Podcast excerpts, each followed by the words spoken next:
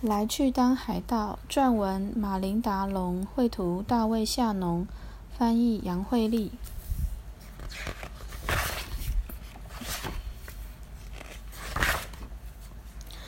海盗的牙齿都绿绿的。如果他们有牙齿的话，我会这么了解海盗，是因为有一天我在海滩上自己堆着沙堡的时候，看见一艘海盗船开了过来。我马上就认出来，因为船上挂了一面骷髅旗。我还听到海盗们在唱：“嘿，吼，打倒这家伙！”他们唱歌有点走音。我想要告诉爸爸，但是他忙着把海滩伞架好。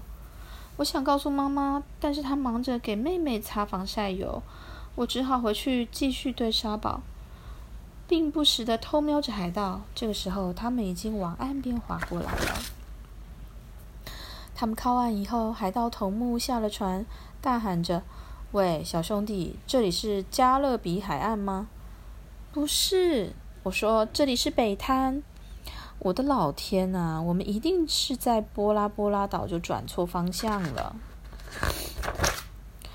他绕着我的沙堡走一圈，他看了看我的护城河，回头对他的船员大喊：“他是个蛙手，没错，而且是一个有用的好蛙手，有用的好蛙手。”其他的海盗跟着说：“小兄弟啊，你叫什么名字？”海盗头目问。“先生，我叫做杰瑞米·雅各。”我告诉他。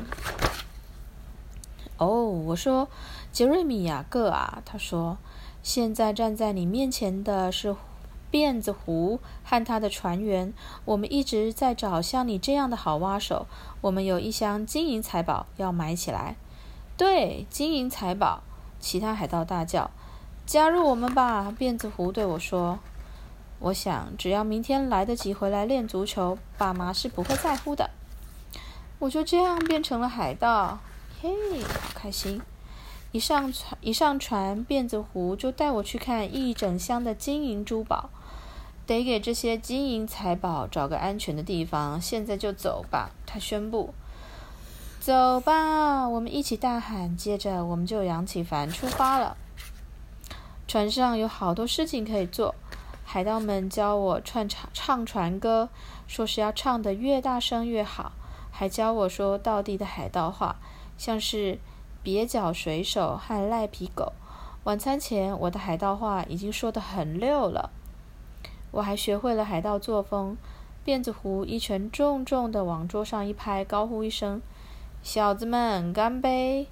干杯！”我们一起大喊。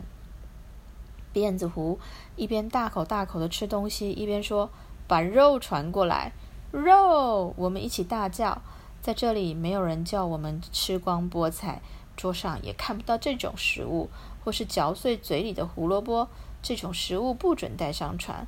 我们说话的时候，嘴里塞满了食物，而且根本没有人说请或是谢谢。晚餐以后，我努力的教海盗们踢足球。辫子胡边踢球边喊：“好诶，来踢足球！好诶，来踢足球！”船员们跟着叫喊，接着每个人都立刻扑上去追球，而球却正好滚到甲板外。伙计们去追球！辫子胡下令：“去追球！”我们小声的讨论着，到底谁该去捡球？我们讨我们吵了很久。不过这件事后来也不重要了。因为有一只鲨鱼游过来，一口把球吞进肚子里，足球的事就结束了。现在早就过了我的上床时间，但是没有人叫海盗上床洗澡或刷牙。或许这就是为什么他们的牙齿老是绿绿的，怕突然发生意外。海盗睡觉的时候会睁开一只眼，还有，除非是自己想穿，不然他们不会换上睡衣。除了像清扫甲板这类的事以外，海盗绝对不做自己不想做的任何事。我一辈子都要当海盗。但接着，我却发现他们还有一些事也不做。当我有点想睡，再也没办法保持清醒的时候，我要辫子胡给我盖被被，还有念故事给我听。给你盖被被！他大声的吼着：“海盗是不给人盖被被的，不盖被被！”船员们跟着喊：“他们非读不可的东西就只有地图。”你们连一本书都没有吗？我问。辫子胡一脸困惑：“什么书啊？”后来我连晚安亲亲都懒得说了。睡觉前没有听故事，真的很不容易睡着。就在我终于打起瞌睡，暴风雨却来了，雷声隆隆，闪电交加，海浪猛烈地拍打着船只。我努力躲进被窝里，却不断从吊床上掉下来。船舱里我找不到半个人，他们全都到甲板上去了。放下船帆！辫子胡大喊。下方舱口钉上条板，每个人都跑来跑去，他们又叫又放下船帆，又钉钉子的。没有人有空坐在我面前告诉我暴风雨很快会过去，甚至没有人注意我。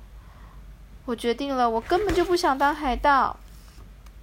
就在这个时候，金光闪闪，雷声巨响，轰然爆裂，闪电打在船桅船桅上，正好把它从中间劈成两半。